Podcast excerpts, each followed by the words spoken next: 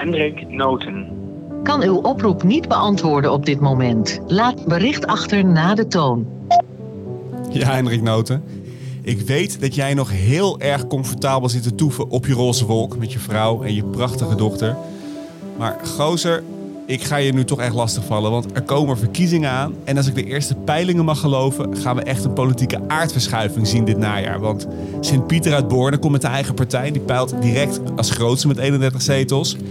Het lijkt voorbij met de liberale jaren. De VVD staat op 22 zetels en D66 op 7. Verenigd Links, dat zijn jouw deugddoen, die peilen 28 zetels. En wat is het toch een vergissing van de SP om zich daar niet bij aan te sluiten. Want die peilen op nog maar 5 zetels op dit moment. Nou, over het CDA ga ik geen lelijke dingen meer zeggen, want die staan nog maar op drie zetels, jongen. Drie. Dus ja, die hoeven we eigenlijk niet meer over te renten. Behalve, behalve over Wopke Hoekstra, de man die het CDA naar een dieptepunt heeft, uh, heeft gebracht met zijn, onder zijn leiderschap. Die wordt gewoon beloond met een mooie functie in Brussel. Die mag uh, Timmermans opvolgen om het klimaatbeleid daar uh, te torpederen. Dus je begrijpt, Hendrik, ik hou het niet meer. Ik moet het hier met jou over hebben. Dus ik heb een studio geboekt voor aanstaande woensdag. Ik hoop, ik hoop dat je dit op tijd hoort en dat jij komt opdagen. Want I kid you not, jongen. Anders ga ik daar weer in mijn eentje drie kwartier zitten renten. En in principe is dat voor niemand leuk. Oké jongen, dan knal ik nu vervroegd de laatste aflevering van onze zomerserie online. En die gaat over Turkije. En daarin gaan wij horen hoe jij als student in Istanbul persoonlijk hebt ervaren hoe de democratie daar stukje bij beetje de nek werd omgedraaid. Het is zomer en zoals zoveel Nederlanders trekken ook wij Europa in. Jaarlijks viert ruim een miljoen Nederlanders een welverdiende vakantie in Turkije. En vandaag reizen we hen achterna. Mijn naam is Sander Heijnen en welkom in de BV Turkije.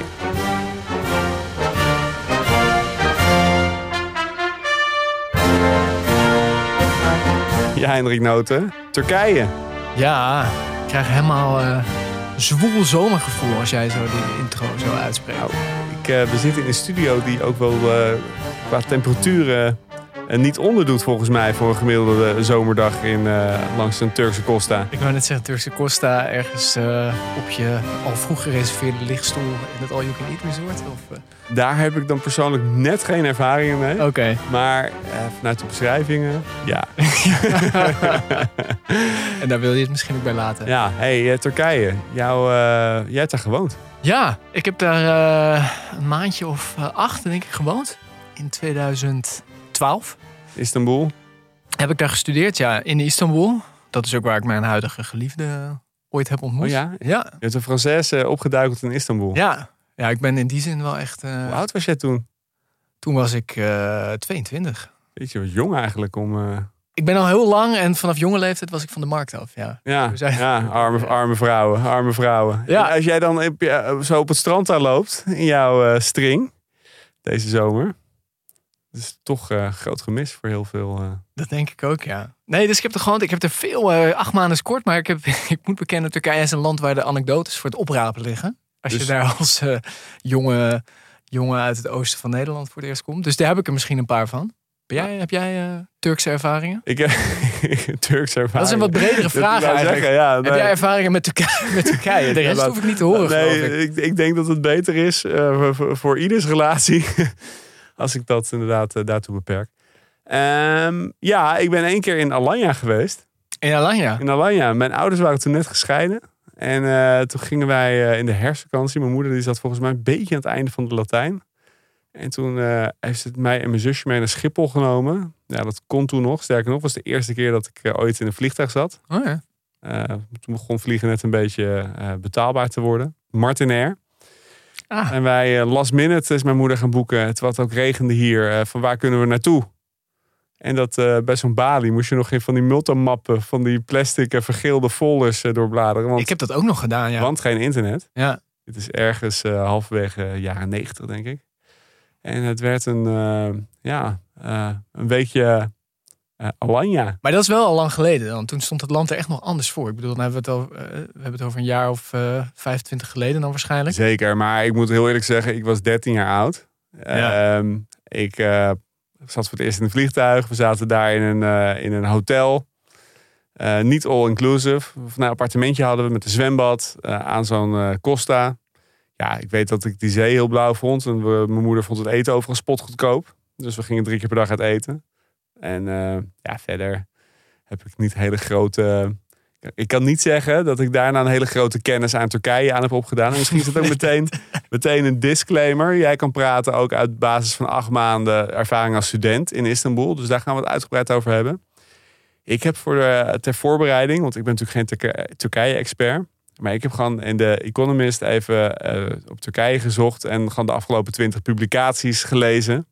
En eh, ik ga mijn kennis eh, volledig daarop baseren. Dus jij gaat even een heel eh, rechtsverhaal gaan je houden vandaag. een heel neoliberaal verhaal over. Oh, oh, oh, oh. Oh, Nou, is zo erg is die Economist toch niet? Nee. Hey, en, want, maar er is wel reden op zich om het over Turkije te hebben natuurlijk, toch? Ja, dat kan je Ah. wel zeggen, ja. Ook de relevantie voor... Nog even los, we kunnen het zo meteen nog wel meer over vakantieverhalen hebben. Maar het is natuurlijk voor Europa ook een... Voor Europa, voor de NAVO, natuurlijk een belangrijk land. Een belangrijke strategische bondgenoot hè, voor, de, voor de NAVO. En ook wel een vervelende bondgenoot. Want eh, nou ja, we hebben natuurlijk afgelopen tijd eh, eh, gezien met de oorlog in Oekraïne. dat we een versnelde toetreding van Finland en Zweden naar de NAVO wilden. En de Turken hebben dat heel lang gedwarsboomd. En eigenlijk niet zozeer omdat ze een probleem hadden met de Finnen of de Zweden. Maar gewoon om eh, andere doelen binnen te halen. Om Ja. Bijvoorbeeld een moderne F-16's te krijgen van de Amerikanen. Dus die hebben gewoon, die gebruiken dat als onderhandelingschip. En nou heb ik een eh, oud NAVO-topambtenaar wel eens horen zeggen. Onder druk wordt alles vloeibaar. Behalve een Turkse onderhandelaar. Echt waar? Ja, Wat goed. dat vond ik een mooie kreet. Dat vind ik ook een mooie. Altijd onthouden. Ja.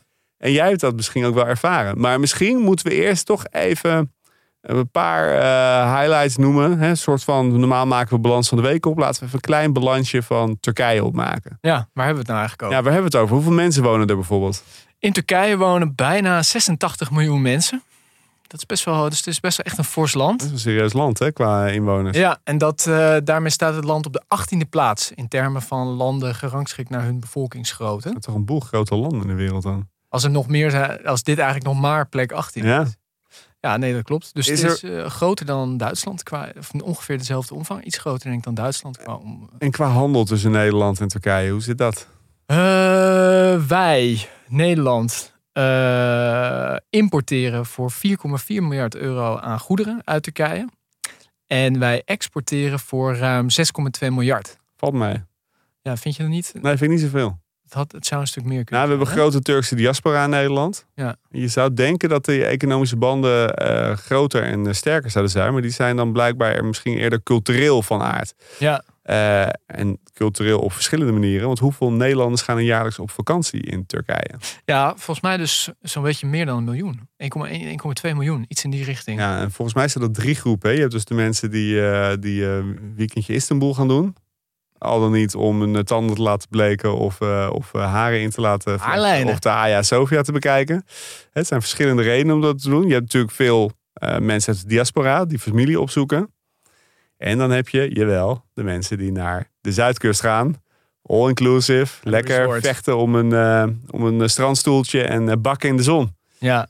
Hey, weet je wat wij ook vooral een beetje importeren uit Turkije? Voor belangrijkste producten? Poeh. Eh, ik zou bijna zeggen kebab, maar dat is wel heel erg Nee, uh, dat is net iets, eh, clichématig. net iets clichématig, ja. Vooral heel veel textiel. Ah, Er komt heel veel stoffen, eh, kleding, garen, dat soort dingen. Hele grote stoffenleveranciers, fabrikanten zitten in Turkije. En die, die exporteren sowieso eigenlijk naar heel Europa. En dus ook naar Nederland. Dus dat is voor ons een belangrijk, een belangrijk product. kijk, en dan, nou ja, de nationale held. Kennen de meeste mensen, denk ik wel. Van Turkije. Ja, kom op. Ja, Kemal. Atatürk. Atatürk. Natuurlijk. Ja, held. Ja. Was hij wel. ooit, hè? Ja, lastig om. eh, Kemal Atatürk eh, was natuurlijk de, is de stichter van de Republiek Turkije. Eh, Turkije was natuurlijk nog een, een, een rijk, een sultanaat, tot aan de Eerste Ja, Wereldoorlog. Turkije was natuurlijk het hartland van het Ottomaanse Rijk. Ja, En dat was echt eh, heel lang een heel groot rijk. ja, strekte helemaal uit tot aan Egypte op een gegeven moment. Het hele Midden-Oosten in feite. Tot aan Bosnië. hè. De, de reden dat er in Bos, Bosnië moslims wonen, dat is omdat daar Ja, tot aan de, Turks- poort- aan de Turks- poorten van Wenen hebben ze gestaan, hè, de ja. Ottomanen. Ja. Ja, ja, daar zijn ze door de Polen bevrijd. Eh, Ontzet, hè, de Weners. En En in Polen hebben ze daar nog steeds over. Dat het de Poolse koning met Poolse ruiters eh, zijn geweest die Wenen hebben ontzet. En daarmee Europa hebben behoed voor eh, ja, dat we eigenlijk allemaal Turken zouden worden. Ja? Ja, dat is een van de Poolse volksmythes. We gaan het niet over Polen hebben verder, maar het vind ik toch leuk eh, om even te noemen. Nee, ik moet in één keer denken. Ja, dit is wel heel erg een zijstapje. Je moet hem maar eruit knippen als het eh, te veel is. Mijn vader die had vroeger een oud collega. En die kwam ook uit god, van de Balkan, een van die landen. En ik weet even niet meer welke, dus hou me te, goe- hou me te Lekker, verhaal. Ja, maar en zijn vader, van de Balkan. hij had bij hem thuis had hij nog altijd een familiestuk. Er hing een enorme zwaard hing bij hem thuis boven de, boven de schoorsteen. En dat was nog het familiestuk van zijn overgrootvader. Eh, of eh, zijn voorvader, sorry. Waarmee hij met dat zwaard een van de Ottomaanse officieren had onthoofd. Op dat moment, zeg maar, bij het verdrijven van de Ottomanen uit, eh, uit het Balkangebied. Oh, dit was geen Turk, maar dit was een... nee, nee. ah. Ja. Ja, nou ja, dat, ja, je kunt het ook over We zijn nu wel ver weg van de all you can eat. eh, We kunnen het ook over Servisch nationalisme hebben, maar volgens Ja. mij hebben die het nog over de slag bij het Roosevelt, Tulpenveld. Eh, dat zou Je, kunnen. je hebt zo'n zo'n zo'n zo'n slag ook echt van, van 800 jaar geleden of zo tegen de Turken die Nou ze gewonnen hebben. Om maar te schetsen, het Rijk was groot. eh, het heeft een lange geschiedenis. En eigenlijk na eh, de nederlaag, vooral de Eerste Wereldoorlog, heeft Atatürk heeft de republiek, het moderne Turkije, eh, gesticht. Heeft ook het, eh, het moderne alfabet daar geïntroduceerd. Ja. En heeft eigenlijk een verwestelijking van het land Ja, ingezet. Want dat was eigenlijk het grote doel van Atatürk. Die nam het Westen als voorbeeld. En ook de westerse liberale waarden. De westerse verlichting. de scheiding tussen kerk en staat. En die, wilde, die heeft het eigenlijk heel radicaal doorgevoerd in Turkije. Absoluut. Eh, en In het onderwijs bijvoorbeeld. Ja, en mochten, vrouwen mochten geen hoofddoek dragen, volgens mij, in publieke Absoluut. functies. Ja. Dus, dus dat is echt wel heel radicaal. en je Ja. zou kunnen zeggen progressief, maar je zou ook kunnen zeggen een beetje intolerant eh, doorgevoerd. Het was absoluut intolerant richting meer de religieuze groeperingen. Zeg maar. Precies, Ja, die hebben dat ook als een soort verdrukking ervaren. precies. En dan zitten we nu, hè, zo dan gaan de stap nemen naar het heden. En daarom zei je, ja, is hij nog echt een held daar of niet? Zitten we natuurlijk Erdogan. Sinds wanneer zit die daar? Lang al, hè? Bijna twintig jaar, denk ik. Ja, als je mij een seconde geeft, kan ik dat in het draaiboek natuurlijk vinden. Maar sinds twee... Ja, hij zit er al een... eh, vanaf 2003 werd hij premier voor het Ja, eerst. dat is twintig jaar. Ja, en toen is hij president geworden en weer premier. Nou ja, En Erdogan is van de islamitische, van de AK-partij. zeker. En die doet eigenlijk stap bij stap, en dat is ook de grote strijd in Turkije, is die de, de erfenis van Atatürk probeert hij terug te dringen, af te breken. Eh, die republikeinse waarden steeds meer. En eh, natuurlijk ook relatief succesvol. Ja, en dat brengt ons eigenlijk ook een beetje bij de staat van Turkije nu, hè, van de BV Turkije, hoe die er nu voor staat. Eh, om te beginnen dacht ik, het is leuk om even te schetsen, eh, want het is, wel, het is wel een vrij bizar en ook enigszins uniek verhaal wat daar gebeurt. En misschien ook weer niet, maar Erdogan is de enige zittende Europese leider die daadwerkelijk een eh, economische denkstroom naar zijn naam vernoemd heeft gekregen, de Erdoganomics. Ja, ik heb de Economist, eh Economist Ja, uitgebreid gelezen. En, eh, en dan hebben ze steeds over ergonomics. En als je dan gaat kijken, dan zijn er een paar politici die dat, een paar leiders die eerder hè, zo'n zo'n economische denkschool naar zich hebben genoemd gekregen. Je hebt Reaganomics gehad. Hè, dat ging eigenlijk over maak de overheid klein en trickle-down economics. Nou, we weten allemaal wat daarvan gekomen is. Niet een heel groot succes geweest voor, eh, in ieder geval in termen van de welvaart eerlijk verdelen voor iedereen. In Japan heb je Abonomics gehad. Dat is geloof ik wel wat positiever, maar daar ken ik de details niet van. Dat had ik misschien moeten voorbereiden. Maar die Ergonomics heb ik me eens even lekker in zitten verdiepen. En aan het begin van zijn eh, premierschap eh, heeft, heeft Turkije echt een hele spectaculaire economische ontwikkeling doorgemaakt. Ja. Het is het hele arme land waar ik toen nog op vakantie ben geweest in de jaren negentig. Eigenlijk is dat er grotendeels niet meer. In de zin van mensen hebben een enorme welvaartssprong doorgemaakt begin deze eeuw. Zeker, een stuk minder. Ik denk belangrijk om te begrijpen in Turkije. Je hebt, het is natuurlijk een land omringd door zee. Aan een aantal, eh, zeg maar, aan drie kanten eigenlijk. Zoals je wil. Noord, West en een deel van de Zuidkust. En aan die, aan die zeekanten, daar is altijd vrij veel welvaart geweest. Istanbul, Izmir, nou, eh, Antalya, Alanya, waar jij ook bent geweest. Handelsposten. Echte handelsposten. En ook al eeuwenlang natuurlijk. Eigenlijk terug tot, dat, hè, tot, tot de tijd van de Grieken, et cetera. Ja, de Romeinse tijd was dat Ja. een heel rijk gebied. Heel rijk Ja. gebied. Troje lag daar ook. Eh, dan gaan we, heel, gaan we wel heel ver terug. Leuk. Maar toch, het mag even uitstapje. Maar dat binnenland, echt het hartland van Turkije, dat was natuurlijk straat en straatarm. Warm en droog. warm en droog, boeren, achtergesteld. En daar snap je ook een klein beetje al de spanning. Want dat zijn natuurlijk ook de mensen die in de vaart der volkeren, die Atatürk voor zich zag, waren dat natuurlijk niet de mensen waar hij het meeste mee op had. En dat is wel waar de machtsbasis van Erdogan altijd lag. Weet je, de, de, de, de achterban eh, van het BBB, zeg maar, naar Nederland. Ik weet niet of ik een ongeletterde Anatolische geitenboer zou vergelijken met de achterban van BBB. nee, oké. nee. Maar ik, Ik, ik ben even wel- aan het onderzoeken hoe, eh, hoe de vergelijking zit. Nee, ik zie de parallel. Ik zie de parallel. Je kan hem ook wel. Het, het vraagt wat flexibiliteit. Eh, en, en die mensen, en dat is natuurlijk, heb je gelijk in. da- daar heeft hij heel veel in het eerste deel van zijn leiderschap voor gebracht. In termen van een soort welvaartssprong.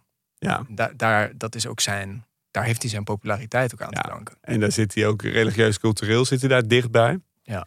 ja. Als we dan gaan kijken naar de afgelopen jaren van zijn economisch beleid, dan zie je dat hij eigenlijk, oké, dit is dan toch misschien de grondtoon van de economist, maar ik heb het ook op andere plekken wel gelezen. Eh, hij heeft het land toch wel redelijk naar de rand van de, van de klif geduwd de afgelopen jaren. Want wat heeft hij nou gedaan? Eh, hij dacht, mijn claim to fame, mijn belofte met de, met de kiezer, mijn sociale contracten eigenlijk hè, met de kiezer, zoals eh, Pieter Omtzigt dat zou eh, definiëren, dat is dat ik economische groei breng. En dat economische groeimodel van hem was om tal van redenen toch een beetje uitgewerkt. Hè? Dat economische wonder. Je kan natuurlijk één keer investeren in dingen, maar op een gegeven moment dan moet het ook wel gaan beklijven. En iedere economie die zich snel ontwikkelt, die komt op een gegeven moment in een fase dat het trager gaat. En hij heeft op het moment dat die inflatie begon op te lopen, heeft hij een filosofie omarmd. En daar komen we bij Erdoganomics.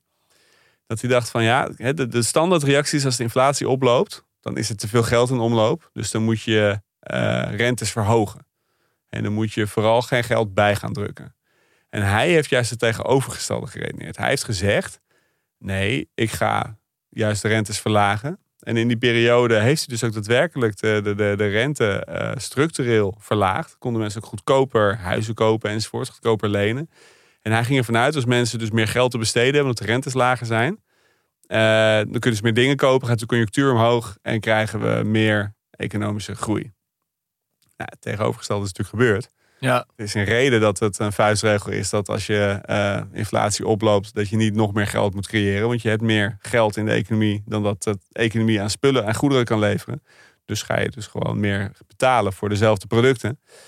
En dat is toch wel vrij extreem. Hè? Want wij hebben in Nederland vorig jaar een procent of eh 8, 9 inflatie gehad uiteindelijk. 14. 14. Zo- Ja, oh, nee, Nee, maand op maand. Ja. Nee, gewoon over het hele jaar. Ja, procentje. Het hele jaar was Ja. tegen rond de 10 procent. Ja.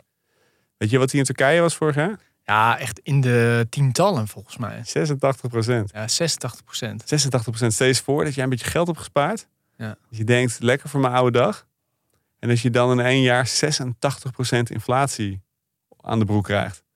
Is gewoon je geld halveert gewoon in waarde. Ja, en dat is denk ik ook de tragiek, toch? Dit zijn voor heel veel mensen zien gewoon hun beetje spaargeld verdampen. Precies. Eh Precies. En dan nu, van het levensonderhoud. En dan nu eh, is de inflatie nog steeds 44 procent. Maar wat interessant ook is, is dat hij verkiezingen gehad. En hij heeft dit, dit beleid heeft hij tot aan de verkiezingen heel maniacaal verdedigd. Wat eigenlijk geen goed beleid is voor de Turken. Maar het heeft er wel toe geleid dat de economie nog een beetje is blijven groeien. Want dat is eerlijkheidshalve wel gebeurd. Hij heeft nog 4,4 procent groei gehad vorig jaar.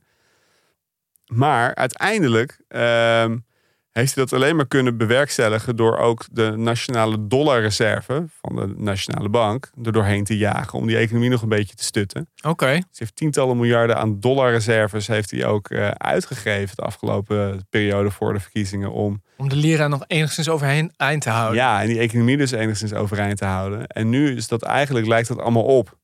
En wat hij nu na de verkiezingen heeft gedaan, is heeft hij toch allemaal mensen weer uit het traditionele eh, economische discours heeft hij aan de knoppen gezet. Want hij heeft dit soort dingen kunnen doen, omdat hij, en dat brengt ons bij waarom heeft hij dit soort dingen kunnen doen? Hij heeft dit kunnen doen. Enerzijds omdat hij de centrale bank heeft hij gewoon helemaal eh, ondergeschikt gemaakt aan de overheid, aan de president. Dus in plaats van dat dat een onafhankelijk instituut is, zoals het in Europa is georganiseerd, heeft de politiek in principe geen invloed op. Heeft hij dat, die onafhankelijkheid heeft hij helemaal ondermijnd. Ja. Als we dan kijken naar waar is de pers dan om te beschrijven hè, kritisch te berichten over nou ja, het beleid wat Erdogan uitvoert. Daar worden jullie allemaal een stuk armer van. Dus daar zou je eigenlijk niet eh, voor moeten juichen. Misschien even niet meer op hem stemmen. Nee, verkiezingen weer gewonnen. Die journalisten die dat zouden moeten beschrijven, zouden willen beschrijven, ja, die zitten allemaal in de gevangenis. Ja. Dus die persvrijheid heeft hij eigenlijk wel redelijk vakkundig eh, de nek omgedraaid. Ja, en dan heb je het over de universiteit waar jij gestudeerd hebt. Ja. Daar zaten een boel vrije geesten. Ja. Ehm, want hoe was die sfeer daar toen, toen jij daar studeerde tien jaar geleden? Ja, ik kwam daar op, een, op, wel op een bijzonder moment, want dat was 2012. Dus toen was hij eh, nog geen tien jaar aan de macht. Wilde dat toen wel blijven. En eigenlijk op het moment dat ik daar ging studeren, was echt het punt dat de repressie begon toe te nemen. En toen ik daar woonde, had je de, de Gacy Park protesten. Ik weet niet of je daar iets van herinnert. Dat is de hele tijd geleden. Maar er was een klein parkje eh, in het centrum van eh, Istanbul, op het Taksimplein. En dat zou, eh, het is gewoon één betonnen bak, daar dat centrum. En dat parkje moest wijken, want daar zou een hotel volgens mij komen. Of er zou iets anders gebouwd worden. En er kwam vrij duidelijk naar buiten dat de eigenaar of het bouwbedrijf, ik weet niet meer. Het was niet normaal aanbesteed, zeg maar. Het was echt. Want dat was wat hij toen ook deed. Hè? Die bouwsector, daar zaten ook zijn vrienden, zijn familie. Die waren heel belangrijk. En toen, werd, toen kwamen daar allemaal studenten op af, die gingen dat park bezetten. Een beetje zoals wij ook nu bezettingen van bijvoorbeeld de A12 hebben Ja. dat liep toen iets anders af. En ik ben daar toen zelf ook in, op een gegeven moment in het traangas terechtgekomen. Ja, want, want hier, als de A12 wordt bezet, dan spuit de politie een beetje nat. Ja, Zo van, want het is een warme dag. wat je ook met een poes doet als je hem iets probeert te leren. Dat Ja. je met een plantenspuitje van dit mag niet, Ja. spreetje. Toen kwam de Turkse, ja, de oproerpolitie en die klapte er echt keihard bovenop. Weekend na weekend. Dat escaleerde heel erg. Eh, daar heb ik zelf ook nog tussen gelopen. En de universiteit waar Liep je ik... daar per ongeluk tussen? Of was Nee, jij ik ging eh, ook voor kijken. het behoud van het park? Ik ging kijken natuurlijk. Ja, Ja, gewoon nieuwsgierigheid. Ja, nieuwsgierigheid. En, eh, toen, en wat, maar wat er gebeurt, is dat er dan op een gegeven moment paniek uitbreekt. En die stad bestaat uit, er is wel een heel groot plein, maar vervolgens zijn er allemaal van die hele kleine steegjes die zo'n Ja. heuvel op en af kronkelen. En zodra zo'n menigte begint te rennen en er wordt traangas geschoten, dat blijft ook heel erg in die steegjes hangen. Dus Ja. er ontstaat dan echt enorme paniek. De universiteit waar ik heb gestudeerd, dat was eh, een soort liberaal bolwerk. En ik herinner me nog heel goed dat ik mijn eerste college had van een professor. Die is later ook geëmigreerd. Voor zo'n Amerikaanse denktank ging die werken. En dat hij toen zei, zaten we allemaal zo in die collegezaal. En het was in het Engels. Het was heel elitair voor Turkse begrippen. En dat hij zei van, nou, eh, dit is mijn eh, klaslokaal. We gaan het over alles hebben. Je mag je alles aan mij vragen, alles tegen mij zeggen. Maar ik wil één ding wil ik jullie echt smeken. En dat is dat je nooit mijn colleges opneemt. Dus daar zat gewoon al angst toen in de lucht van... ik moet niet opgenomen worden, want dan kom ik in de problemen. En de universiteit is uiteindelijk ook gesloten door de overheid. Dus Erdogan heeft daar een eigen rector aan het hoofd gezet. Eerst. Toen bij de opening van het jaar hebben alle studenten hem de rug toegedraaid bij zijn openingsspeech. En toen zei, eh, dacht de overheid, ja, dit eh, vuur kunnen we maar op één manier blussen. En dus die unie is gewoon gesloten. En Ja. dat is natuurlijk heel symbolisch voor heel veel van dit soort nog vrije instituten in dat land. Waar nog een soort tegendenken plaatsvindt. Ja, en dat maakt dus hè, dat als je alle. Want dat is natuurlijk wat je doet. Dat is de eerste stap op weg naar dictatuur in feite. Ik wil niet zeggen dat Turkije een dictatuur is op dit moment. Maar de eerste stap op weg naar een dictatuur. Het is ook geen vrije democratie. Nou, precies. Is dat je in ieder geval alle kritische tegengeluiden, het kritische denken probeert te smoren. Ja. Hè, dan kan je nog wel een eerlijke verkiezing organiseren. Want dat vind ik het ook het interessante. Dat vind ik echt interessant. Dat zie je ook in Hongarije. Eh dat zie je op meer, eh, meer plekken. Dat de verkiezingen daadwerkelijk eerlijk verlopen. In de zin dat de stemmen eerlijk worden geteld. Wordt niet mee gemanipuleerd. Dus een meerderheid van de Turken die heeft gewoon weer op Erdogan gestemd. Maar als je dan gaat kijken op basis van wat voor informatie doe je dat. Precies. En als je alle, alle journalisten die kritisch op je zijn in de gevangenis stopt. Daarmee heb je niet alleen de mensen die ook kritisch op je waren eh, de mond gesnoerd. Maar je eh, gaat ook wel nog drie keer nadenken voordat jij een kritisch stukje schrijft over, over de grote baas. Hè, over Ja. de sultan. Want ja, ik, ik, ik heb als journalist alleen maar geopereerd in een vrij land. Waar het ergste wat je kan gebeuren is dat iemand een boze tweet eh, eh, naar je stuurt. Dat is toch echt wel wat anders dan dat de politie je s'nachts om drie uur van je bed ligt. Ja. Nee, je zegt dat. En, maar het cruwe is ervan dat uiteindelijk inderdaad komt er goed beleid van tot stand. Worden er goede keuzes gemaakt. Nee, want je hebt die tegenstemmen natuurlijk ook heel erg nodig. Maar door die... Er is natuurlijk ook een soort huwelijk tussen... eh, met dat religieuze en dat economische. Snap je wat ik bedoel? Hij, zeg maar, door die die reinheid, die religieuze reinheid die die predikt, denken ook heel veel mensen van ja, ik, eh, misschien dat het economisch niet zo goed gaat. Maar die andere lui, dat zijn van die zedige republikeinen. Nou ja, Die en moet het ik ook niet hebben. En straks mag ik mijn hoofddoek niet meer En dragen. het is denk ik nog erger. Ehm, eh, hij kan ook het beeld van hem heel erg manipuleren. Dat is het probleem als je geen vrije pers meer hebt. D- dat, dat ja, het gaat overal slecht in de wereld. Komt door die oorlog in Oekraïne. Komt door eh, de energiecrisis. Komt door voedselprijzencrisis. Het zijn altijd, je kan natuurlijk heel makkelijk naar, naar externe factoren wijzen. En voor een deel zal dat ook terecht zijn.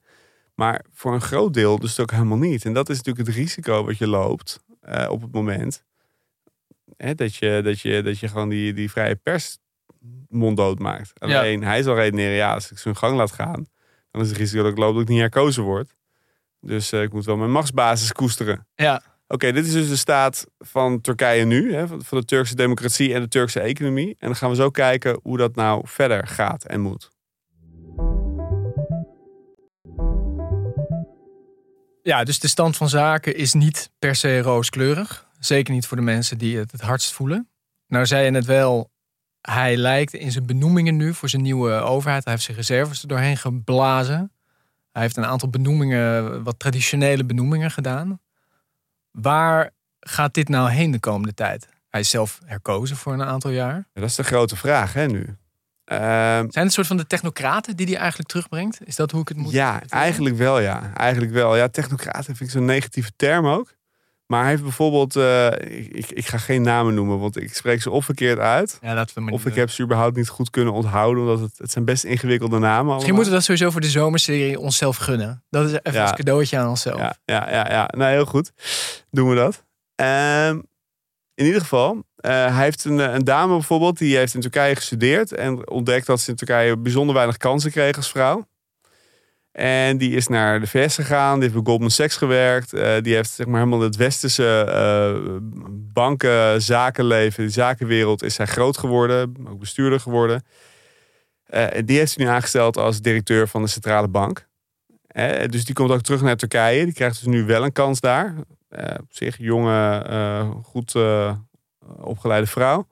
En die, ja, die kijkt gewoon echt met een traditionele bankiersblik naar de centrale bank. Dus dus dat, dat duidt er een beetje op dat hij eh, wil dat die centrale bank wel weer een, eh, een heel andere koers gaat varen. Hetzelfde geldt voor eh, binnen zijn kabinet. Hè. Dus de minister van Financiën bijvoorbeeld, die heeft hij vervangen. Gewoon weer voor de, de meer traditioneel denkende economische types. En dat heeft hij eigenlijk op allemaal sleutelposities in zijn regering heeft hij dat gedaan. Dus dat wijst erop dat hij toch wel nu inziet dat hij uit een ander vaatje moet gaan tappen om op de lange termijn, nou, als je het heel negatief of cynisch wilt eh, uitleggen, om eh, over een aantal jaar weer herkozen te kunnen worden. En als je iets positievers wilt uitleggen, dat hij, eh, dat hij gewoon de Turken toch ook een goede, solide economisch fundament wilt bieden. Hoe dan ook, het heeft er de schijn van dat Turkije nu weer een andere koers gaat varen. Maar er zijn ook heel veel commentatoren die zeggen van ja, wacht maar, volgend jaar komen de gemeenteraadsverkiezingen. En dan wilt hij natuurlijk ook wel weer goed doen. Dus het zou ook zomaar kunnen dat hij al die mensen weer ontslaat. Want die directeur van de centrale bank, die wordt in Turkije sinds Erdogan de macht naar zich toe heeft getrokken, gemiddeld één keer per jaar ontslagen. Ah, kijk, dat is zo goed. Ja, en dan gaat het wel een stuk vriendelijker dan, eh, dan in de tijd van de sultans. Want eh, ze hebben in de 16e of 17e eeuw hebben ze ook een periode van inflatie gehad. En eh, werden de troepen boos omdat hun eh, inkomen weinig waard was. En toen hebben ze, heeft hij het hoofd van de minister van Financiën heeft hij aangeboden aan, eh, aan de, de troepen. Echt waar? Die is onthoofd. En eh, ja, Zo kan je er ook mee omgaan. nu, nu worden mensen gewoon ontslagen. Dus het is ook daar wel degelijk een eh Ja, je kan je ook afvragen in. in hoeverre die benoemingen uiteindelijk niet vooral een, een poging zullen blijken om aan de financiële markt en aan de buitenwereld te laten zien. Hè, om vertrouwen te wekken eigenlijk. En te zeggen van, ik ga een andere koers varen. Ja, en dat is- Jullie kunnen investeren hier. Weet je, wat, daar heeft hij natuurlijk, hè, dat is natuurlijk ook een serieus probleem. En dat is natuurlijk een heel goed punt. Turkije heeft buitenlandse investeringen nodig, juist omdat ze hun eigen munt zo eh, hebben laten inzakken. Ja, En dan heb je natuurlijk ook veel minder koopkracht over de grens. Dus alles wat je moet importeren is gewoon heel veel duurder geworden. Dus daar kan je minder van. Je hebt buitenlandse investeringen nodig om die economie weer te laten herleven. En de dag dat Erdogan herkozen werd, zakte de lira bijvoorbeeld nog verder weg. Ja, precies. Omdat, ja, gewoon simpel buitenlandse investeerders denken... oh, we krijgen nog meer Erdogan. Dus daar... eh, Erdoganomics. nog meer ergonomics, precies. Daar hebben we geen trek in. Ja. Dus dat is wel echt heel interessant om te kijken hoe dat verder gaat. En eerlijkheidshalve, het is best wel lastig om daar nu eh, naar een zinnige uitspraak over te doen.